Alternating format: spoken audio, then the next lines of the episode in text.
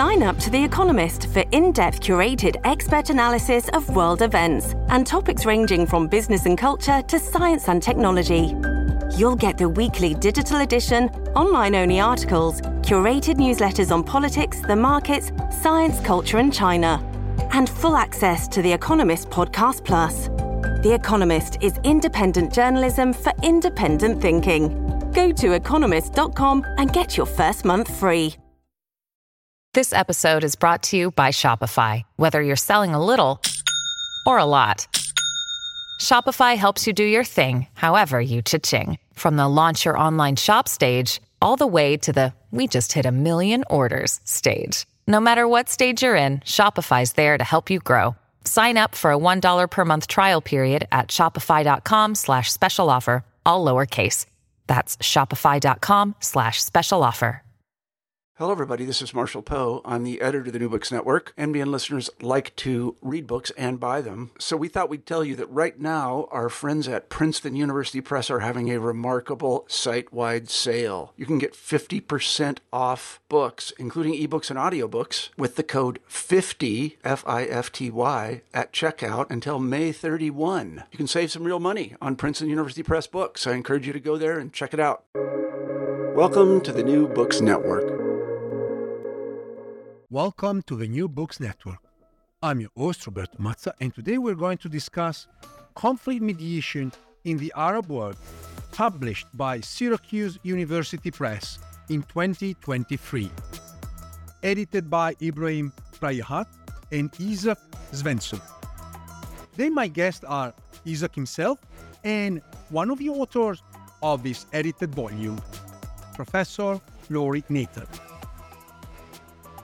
The Middle East and North Africa region has been plagued with civil wars, international intervention, and increasing militarizations, making it one of the most war-affected areas in the world today. Despite numerous mediation processes and initiatives for conflict resolution, most have failed to transform conflicts from war to peace. Seeking to learn from these past efforts and apply new research, the editors present the first comprehensive approach in mediation in the Arab world, taking on cases from Yemen to Sudan, from Qatar to Palestine, Syria, and beyond.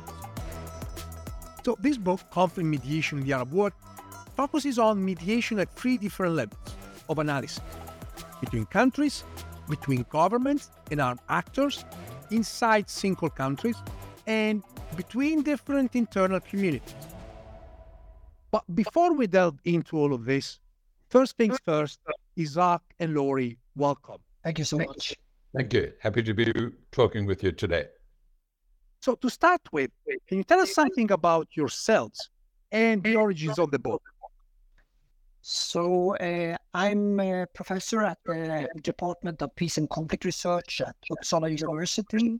So I'm a peace researcher, been involved in peace research for almost three decades. And the origins of the book is basically a meeting that, an informal track two meeting that Ibrahim Fraihat, the editor of the book, and me, uh, we met in Vienna in two thousand eighteen, uh, where we identified the need for a book on mediation specializing on the Arab world. And we saw that there was a need to bring mediation scholars into conversation with area specialists and those specializing on the conflicts, the many conflicts in the Arab world. And that what was set out to do, and, and now we see the, the final product. Right. I'm Laurie Nathan. I'm a South African. I was involved as a negotiator in South Africa's transition from apartheid to a constitutional democracy, and subsequently headed a Center for Conflict Resolution in Cape Town. I ended up as a practitioner mediating with the African Union at the United Nations, uh, including with the African Union on the Darfur crisis two thousand five to two thousand six. I'm currently professor of the practice of mediation at the University of Notre Dame in the U S. I have a deep passion for mediation as both a scholar and a practitioner.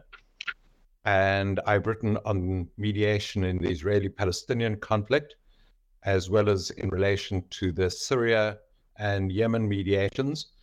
And it was on the strength of that that Isak invited me to participate in this project. So in the opening pages, you make the argument that much has been written about conflicts in the region, but little attention has been paid to the attempts to resolve them. Can I ask you why? I think this is the case in in the, when we talk about armed conflict more generally, that there is a, a tendency to focus on conflicts and the origins of conflict. And there is a bit of a lack of attention to efforts out to resolve conflict or trying to transform conflict. And this is in particular for the Arab world, where we see an attention that has been focused on looking at the, the, the conflict, studying them, uh, uh, see the risk for escalation, uh, but not really studying and taking seriously uh, the peacemaking and the conflict resolution efforts that there have been. Uh, and we try to address that through this book and looking at the different conflicts as they occur in, in Libya, in Syria, in Yemen, uh, in the Gulf states, uh, in Israel-Palestine, and so forth. So forth. Uh, well, with a, a focus on conflict resolution and the different, and, and especially then on, on mediation and mediation practices. You speak about mediation, and actually earlier we were just, uh, while preparing for the podcast recording, we were talking about the question of mediation and negotiation. So perhaps you can tell us a little bit more about the difference between these two terms. So can you tell us about mediation, its meanings, and how to research this particular topic? When when parties in conflict, in serious conflict, in armed conflict, believe that they are un- unable to win, that they are un- unable to defeat their opponent militarily, and are interested in the possibility of a negotiated settlement, they need the support of a third party very often, and the third party is the mediator. The conflict parties are the negotiating parties. They need a third party mediator because the level of mistrust and hatred and enmity between them is so intense that they are unable to have a viable, constructive dialogue and negotiation on their own. There are some rare exceptions, but almost always conflict parties that have used large-scale violence against each other need the support of the third party. And the third party could be a state, United States, Qatar, currently in the Gaza crisis. It could be an organization, multilateral, European Union, African Union, United Nations. It could be a private sector organization. It could be a faith-based organization. And some of those third-party mediators are professional mediators. They are deeply familiar with the skills and expertise associated with mediation, and sometimes they're not. Sometimes they are diplomatic actors that are relying on their diplomatic connections without necessarily having expertise in mediation. And it's important to uh, to recognize, I think, that uh, mediators have different motives for why they intervene, and this is something that we discuss throughout the book. And it's important to not come with a naive understanding of mediation, because mediators by themselves come with different motivations for engagement. That that is partly altruistic. They want to contribute to a change of the situation, to bring more peaceful development, but it's also to advance particular interests that they may have, especially when we talk about state uh, mediators that are quite prevalent in this region. We can see that these me- types of mediators uh, do have a, a particular interest that they try to advance through the mediation process. Yeah, as Laurie mentioned earlier, obviously thinking about the current situation, Qatar comes really immediately to our in front of our eyes, and, and certainly, as you mentioned, they too have their own interest, which we cannot unpack here, but th- there's certainly Uh, very important for any analyst to look at. Now, let's go back to the book. So the book is divided into three parts. And the first part is about trajectories and challenges of mediation in the Arab world. Can you give us just a brief sense of both the trajectories and the challenges? Well, in this part of the book, we try to sort of look at the larger patterns of um, conflicts and conflict resolution in particular, and look at the different challenges that is facing actors that are involved in the in the region. And it, it's focusing on the dynamics, particularly of, of peace agreements. And one of the the key interesting paradox, so to say, is that that uh, the Arab world have a lack of peace agreement. It stands out as uh, underutilization of comprehensive peace agreements. I mean, there have been several peace negotiations and a lot of mediation efforts. We have seen peace uh, agreements of various sorts, ceasefire agreements, and Israel-Palestine, of course, is uh, quite prevalent in terms of, the, of these types of uh, agreements. But we see a lack of comprehensive settlement. And this is something that is discussed in the chapter by, by Peter Wallenstein and, and uh, Stina Herblod, where they make a very interesting comparison between the African region and uh, the, the Arab world, uh, both of which have interesting trajectories in terms of, of foreign involvement, the history of colonialism, sort of um, uh, resource curse, uh, underdevelopment and, and, and authoritarian uh, uh, countries. Uh, So w- w- they have a lot of similarities, but a, a difference in terms of their trajectory of, of peacemaking. Uh, then we have uh, Laurie Nathan's great chapter, and, and I think he will mention a few words on, on this, on the, on the important role of, of mandates in, in mediation, which is a key key area of research, of course. Uh, we also have Mohammed Abu Nimer, who's doing a, a very interesting chapter on, on national dialogues and the role of national dialogues that has been used. And national dialogues is something that sometimes entails mediation and sometimes is are processes without a sort of a, a, a formal mediator in a, in a normal sense. And it discusses the way in these, how these has evolved uh, and the different um, trajectories.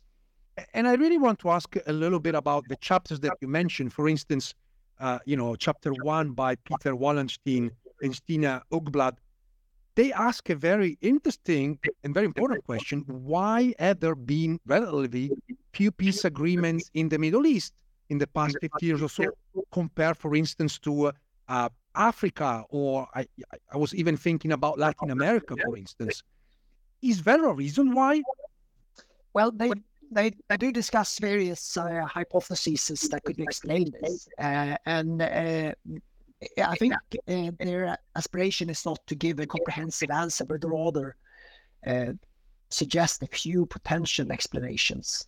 Uh, they point to historical legacies uh, in this uh, region, especially the legacy of the Ottoman Empire and you know, the, what comes with that in terms of um, a sort of a certain political culture in terms of elitism and Uh, lack of transparency, and that this could influence the, the type of the trajectory of peacemaking.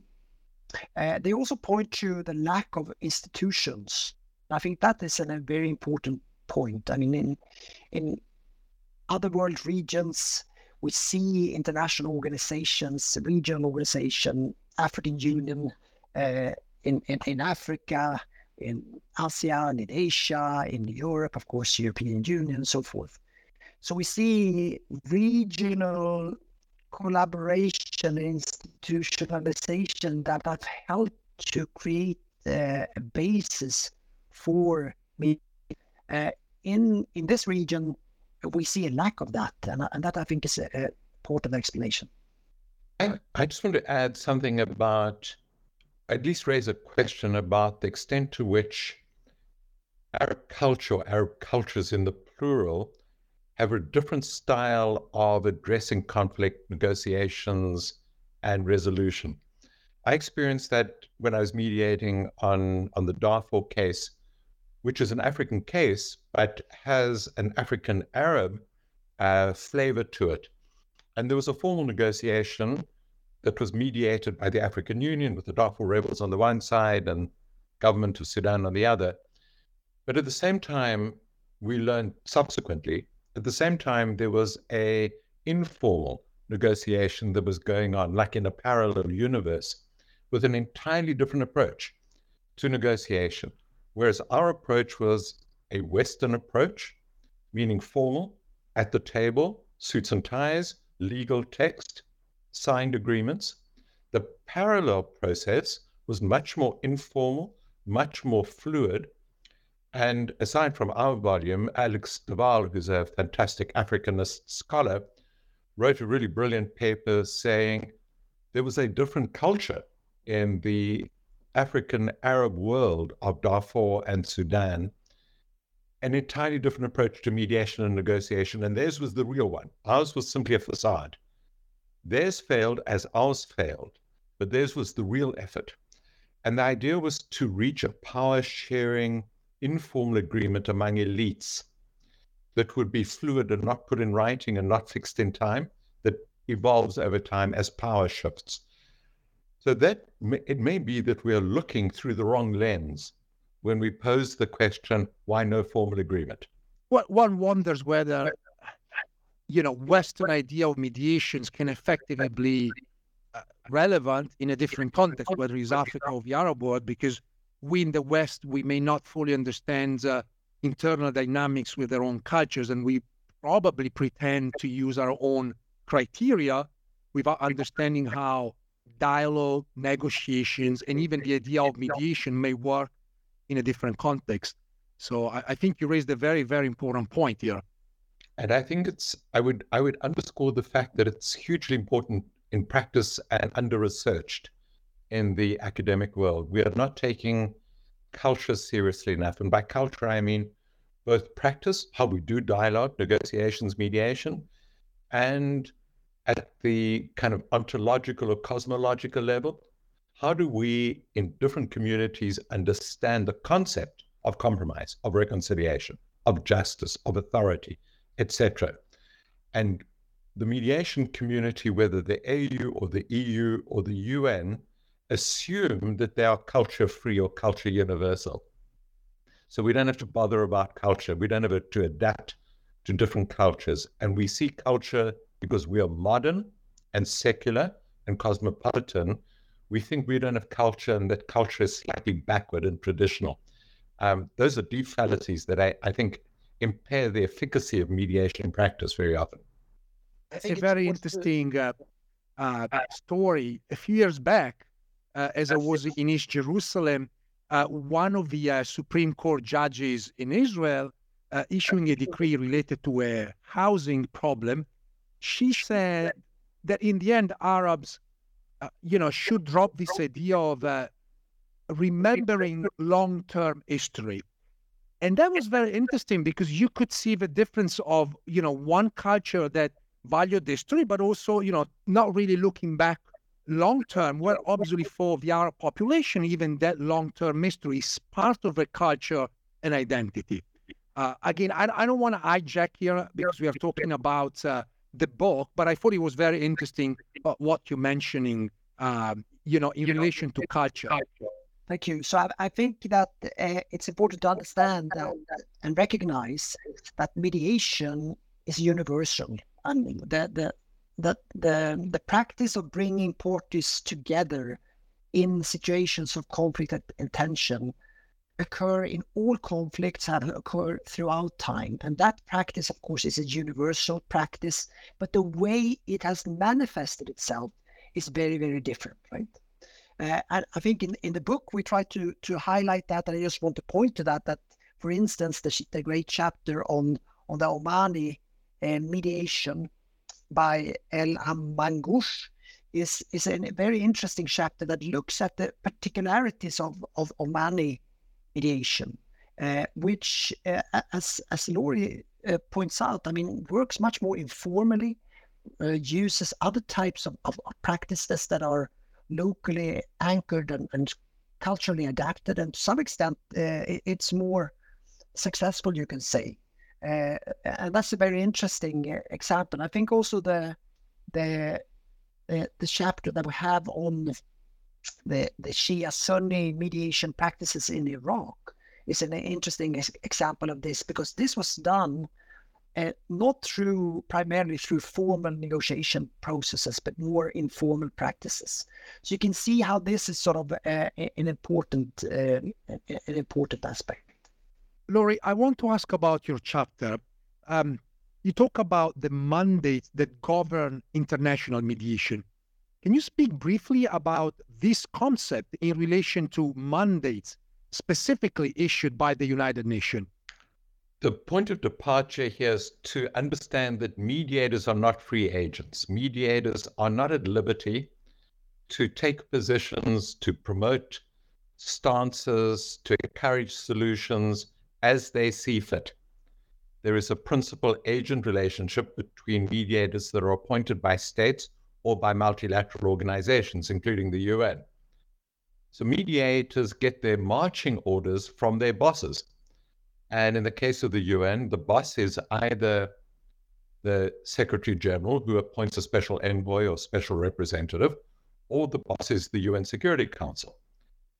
When the U- UN Security Council passes a resolution on a particular conflict, everything that the Council says in that resolution is binding on the mediator.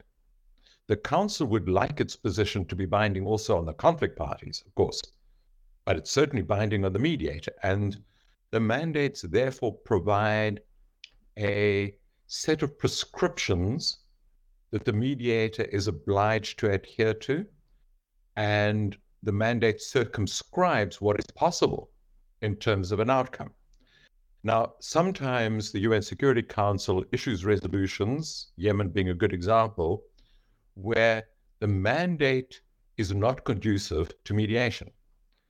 The critical U N Security Council mandate on Yemen basically declared a winner and a loser. It declared the government of Hadi to be the legitimate government, which should be reestablished, and called on the Houthi to surrender the territory, including the capital, which they had seized through force.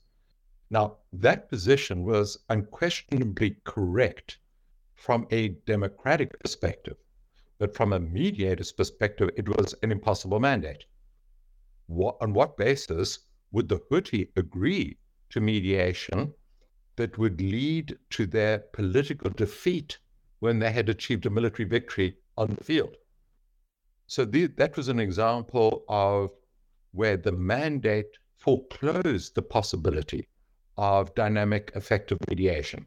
I want to move to part two of the book, mediation in war by Arab countries. Now, this part has nine chapters. Therefore, I would like to focus mostly on Syria and Palestine for the sake of time, and also because I believe, without taking away from all of the countries, but given the current historical context, they are certainly uh, very relevant as we speak today. Uh, can we start with a chapter by William Zartman on the United Nations mediation in Syria? My question would be, what did go wrong? I'll, I'll kick off with, a, with an initial response. Um, so William Zartman is most famous in terms of his theoretical developments for the idea of conflict ripeness. And he argues, in essence, that conflicts are ripe for resolution through negotiations at some times, but not others. So the question that he raises then is, under what circumstances are conflicts ripe for resolution through negotiations? And the answer, in short, is the parties must perceive a mutually hurting stalemate. Now, that's not a single condition, that's more than one condition. In other words, the parties, all of them, must believe there's a stalemate in the sense that none of them can win militarily. And it must be hurting, because it's possible to have a comfortable stalemate. That idea recognizes that there are costs entailed in a negotiated agreement, because all negotiated agreements require compromise on important values and interests. So the parties are weighing up the respective costs and benefits of continued fighting versus the costs and benefits of a negotiated settlement.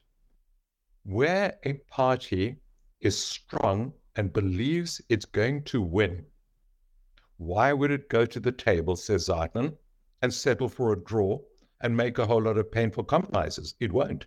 It will keep fighting. And it will seek to crush its enemy.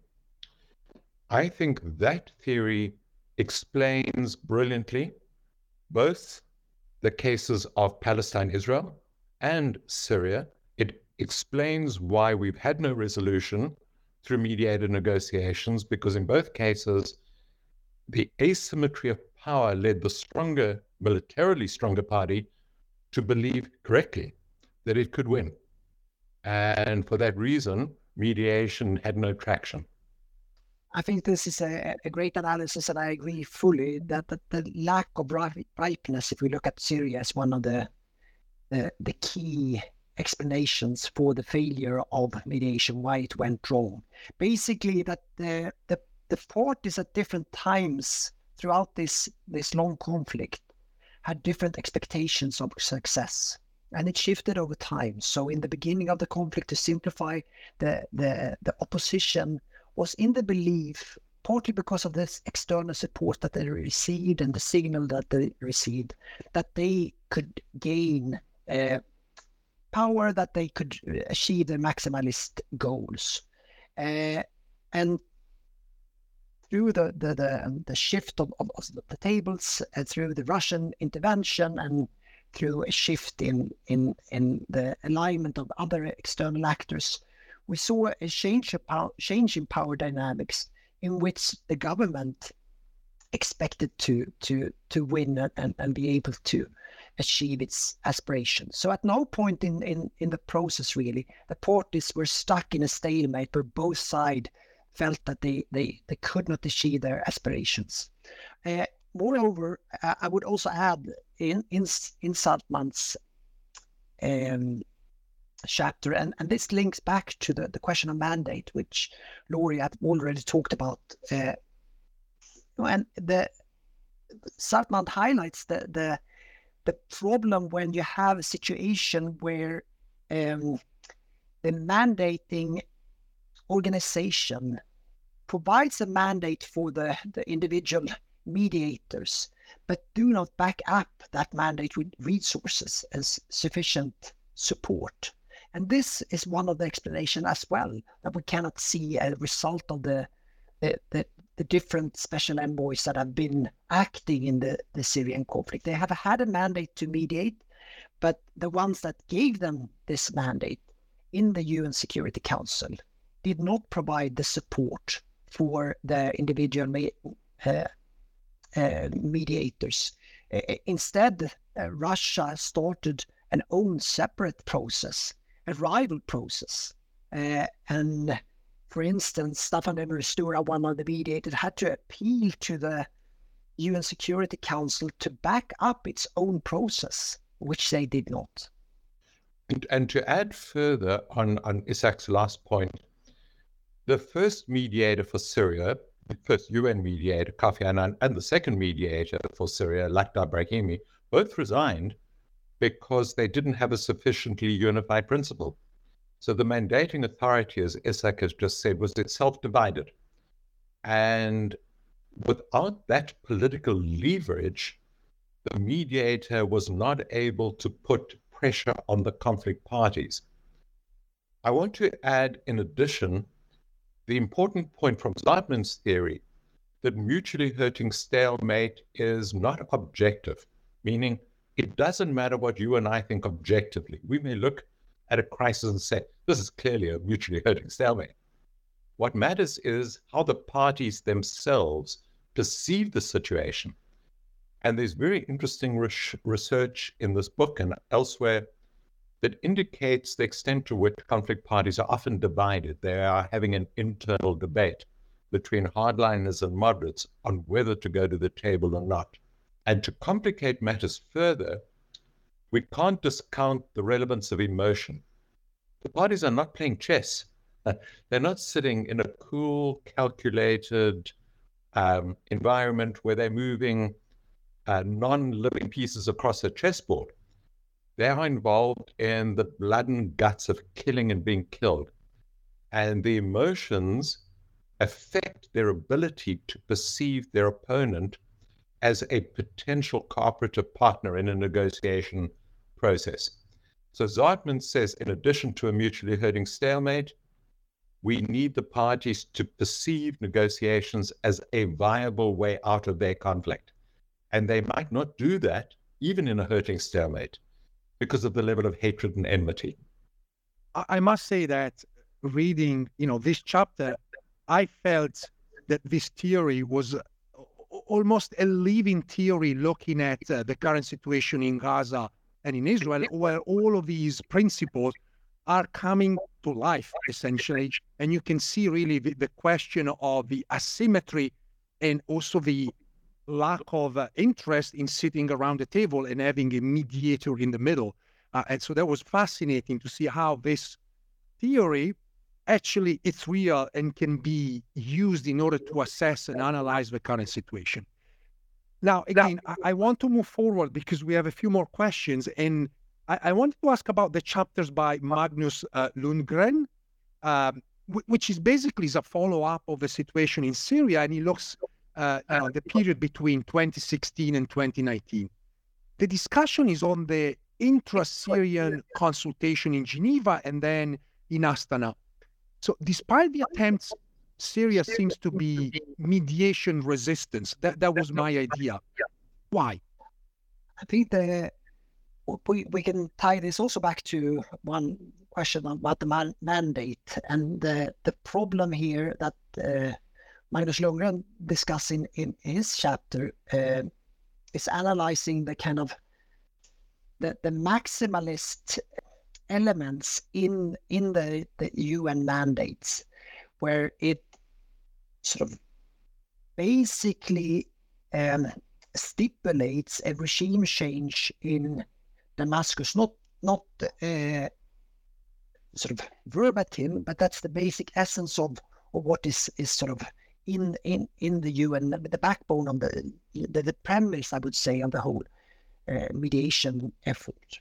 So it's it's sort of premised on the idea of a regime change in, in Damascus, on the change in, in one of the side, which did not align with the with the situation. Maybe in the beginning of the of, of the conflict, but very soon as the conflict developed, it, it did not sort of align. So we had a discrepancy between the mandate and the premise of the mediation, the way it was shaped, and the realities on the ground.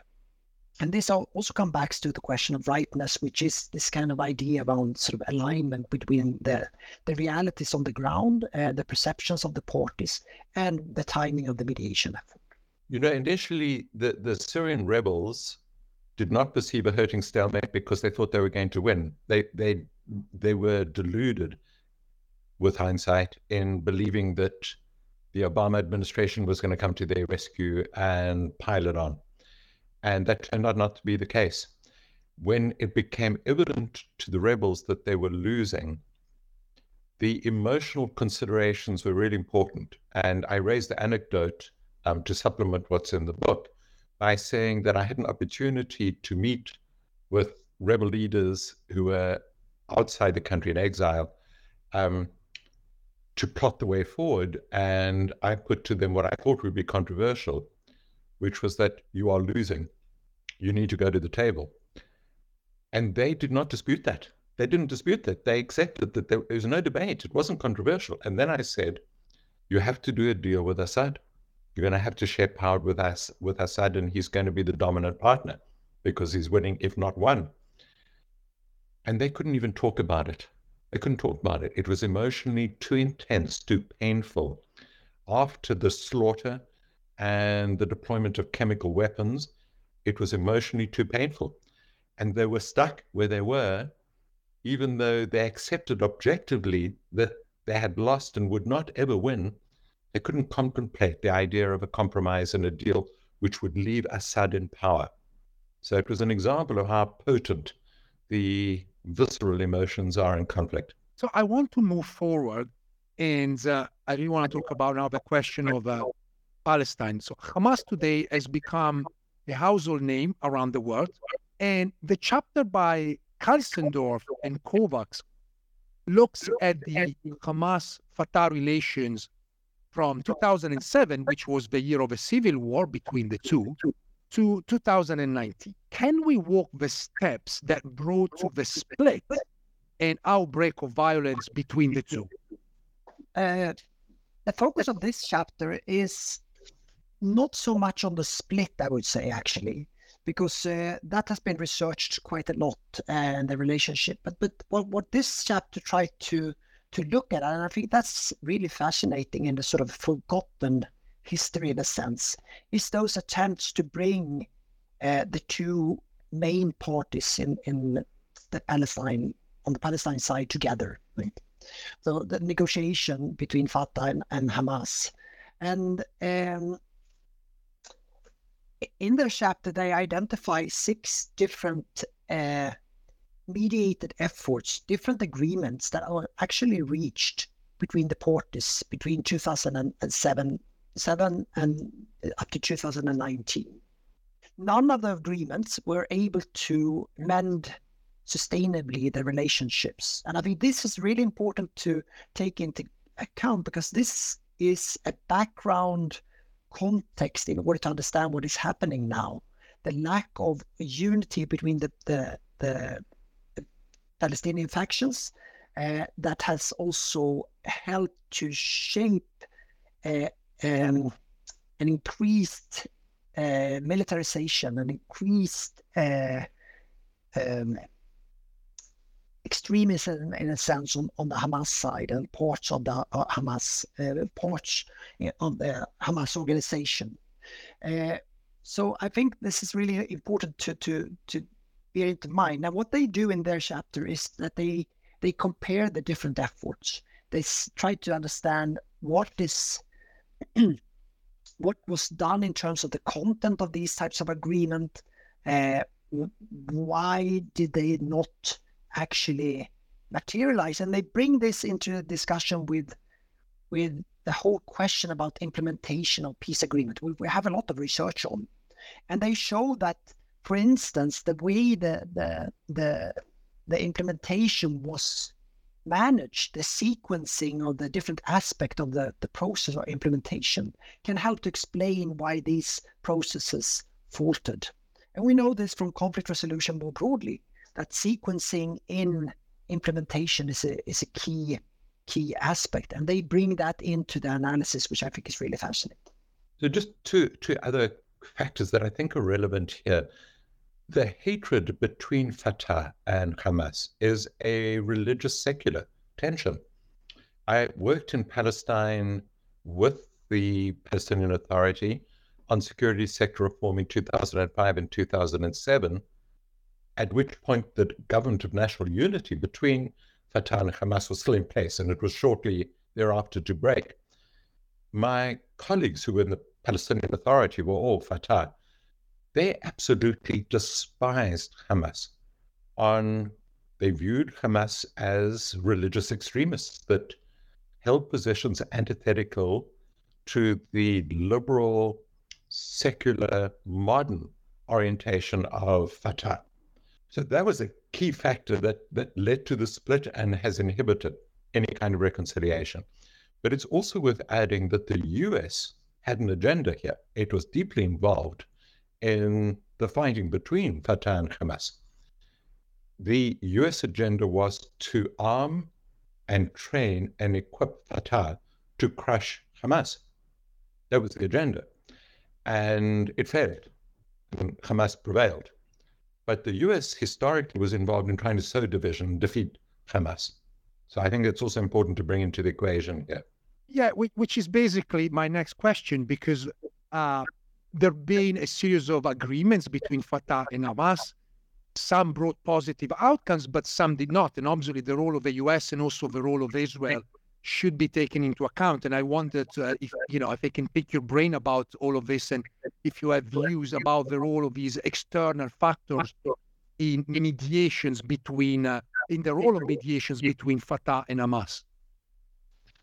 Uh, in, in these negotiations, Egypt played a, a particular role. Saudi Arabia also was an important actor in these types of uh, efforts. I think uh, When it comes to implementation of agreements, though, it's it, it, the, the the key point is not really to look at the third parties in terms of how, sort of looking at the, the, the role in, in but but rather the lack of implementation on, on the conflict actors themselves that fail to live up to the commitments that that they they did. And I think it goes back to what Laurie said about the, the deep deep division that is between these two organizations that stand for two very different visions of Palestine should be. You know, it's it's worth emphasizing in a more general way a point, two points that Isak has just made now at a general level. The one general point is we need to remember at all times that our obsession with mediation skews our perspective. The dominant actors are never the mediators. The dominant actors are always the conflict parties. What's going on between and within them is way more important than anything the mediator is doing. And the second general point is that the parties do not reach agreement genuinely and abide by their agreement genuinely. If they are not sincere about it, they often sign or agree to what we could call spurious agreements, partly because they're under pressure from third parties, including mediators, and partly because they don't want to be perceived to be the spoiler, the bad guy on the block. So they appear to agree, whereas in fact, they've not agreed at all.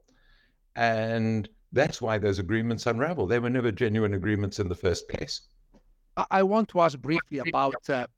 the last chapter of part two before the concluding questions, uh, because I think it's very important in the current historical context. So Ghassan Khatib looks at American mediation in the Israel-Palestine conflict.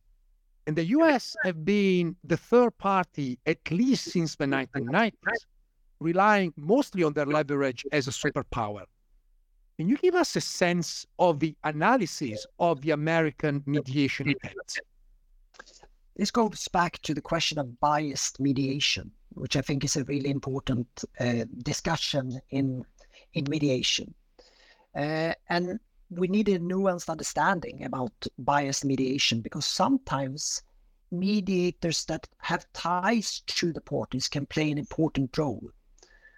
I come from a, a part of the world, the Scandinavian countries, that sort of tried to have tried in, in different ways to act as as mediators in different conflicts uh, and have a tradition of being unbiased and, and seeking to be unbiased and, and neutral in the conflict that they, they work in. And they have a particular role to, to play as well. But uh, when it comes to forging agreements and deep compromises, then we often need mediators that can deliver their side and push parties to come to an agreement. Uh, the U S have a particular role to play and has had that historically because of their special relationship with one side, with Israel. And it's important to recognize that the Palestinian side have sought uh, American involvement as well, that they have seen that the only one that can guarantee uh, you Israel to, to become at the table, to make those concessions that are necessary and to live up to those uh, concessions would be the, the, the U S. Uh, Khatib's uh, chapter problematizes and shows the problems that uh, that is involved in American mediation efforts, and there are several, uh, and there's a lot that could be said about this. It's, it's a very complicated material, and the uh, but it's important to recognize that there is a role for those that have ties to the parties. I, I agree with the theoretical perspective offered by Isak. But one of the problems here is that the U S has simply not applied the leverage it has against Israel. The Palestinian Authority is a captive party in a way, where the U S could apply leverage on Israel by making its military, financial, and political support conditional on not a final outcome, but on a serious effort by the Israeli government to negotiate a final outcome. And it hasn't applied that leverage.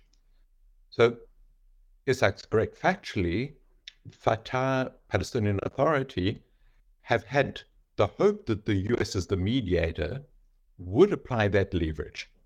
Hamas, I must say, has never wanted the U S to be the mediator, but this has been the need and desire of Fatah. The U S hasn't delivered. The U S, Clinton at Camp David, for example, presented proposals to Arafat, which he, Clinton, had checked with Ehud Barak, the Israeli prime minister, beforehand, but hadn't checked with Arafat. In a way, the, the one-sidedness was so strong at Camp David that Arafat and his team felt besieged by a mediator too closely aligned with the enemy of the P L O. So if you're the biased mediator, you have to play this with more finesse, I think, with more political astuteness than the U S has to date. What you said is very interesting, because obviously the narratives of those uh, meetings, you know, came out very differently, and uh, often the blame has been put on Arafat, but obviously the documents tell us a different story. So I have a couple of more questions, and I want to look at the last part. Part three is called Local Level Mediations in the Arab World, and the authors look at Algeria, Iraq, and Somalia. Could you give us a sense of what local level mediation is and how does it work? That comes back to the question, that the discussion we had earlier as well, about the sort of culturally anchored, sort of um, locally contextualized mediation. Uh, and I think one of the findings that, that come across when we look at the, the book and the evidence that we present is that the external driven mediation efforts uh, have been problematic, uh, problematic in outcomes, and where we see some success and movements is more on the local level. So this is an interesting, uh, interesting development, and I think that's uh, something, an interesting finding. That here is where we can find some some improvements in the more informal and the more local level mediation efforts. Uh, that doesn't exclude external involvement. Uh, we can see different combinations with externals and, and local levels involvement, and I, that I think is also a promising avenue for the future. I need to leave the conversation now, but I, I uh, hope that you all get the chance to to. read this book. Uh, I think it's a, a great, uh, I'm a bit biased, but it, it is a great contribution to the field, I think. Thank you so much. Thank you, Isak. So I'm going to keep the last questions for Laurie. So mediation seems to be a failing method in the Arab world. Can you draw some conclusions and perhaps speculate what is needed to change this trend? Mm. Look, mediation is, as um, Isak said earlier, it's universal. It's not a Western thing. I mean, you can look at the Old Testament and other ancient texts, and you will see there's a third-party mediator. So we kind of imagine that this is the new Western liberal United Nations thing. It's not. In your own family, in your own neighborhood, in your own city, whoever you are listening to this podcast, there are mediators, third parties that help parties in conflict resolve their, their differences. My sense is that there needs to be more emphasis placed on Arab mediators as opposed to non-Arab mediators, because I think cultural affinity between party leaders and mediators is very important. And without mentioning names, I think the U N Secretary General often appoints Uh, as his special envoys or special representatives to the Middle East, um, senior figures who are not culturally recognized in the region. They don't speak Arabic. They don't understand Arabic culture and, and customs. I think that's a mistake. I think it matters who the mediator is and how he or she resonates linguistically with the parties. When We, when the African Union did the mediation in Darfur, the rebels spoke Arabic. Most of the mediators didn't. And so we had to have a mediation through simultaneous translation, which is outrageously inappropriate, obviously. But we're not attentive enough to culture. I'm not suggesting that that's going to be the major breakthrough for mediation in, in the Arab world, But I think it's one of the factors that ought to be taken more seriously, the cultural identity of the mediator. So these were Isak Svensson, who already led the conversation, and Laurie Nathan. Laurie, thank you so much. Roberta, it's a great pleasure. Thank you for doing this.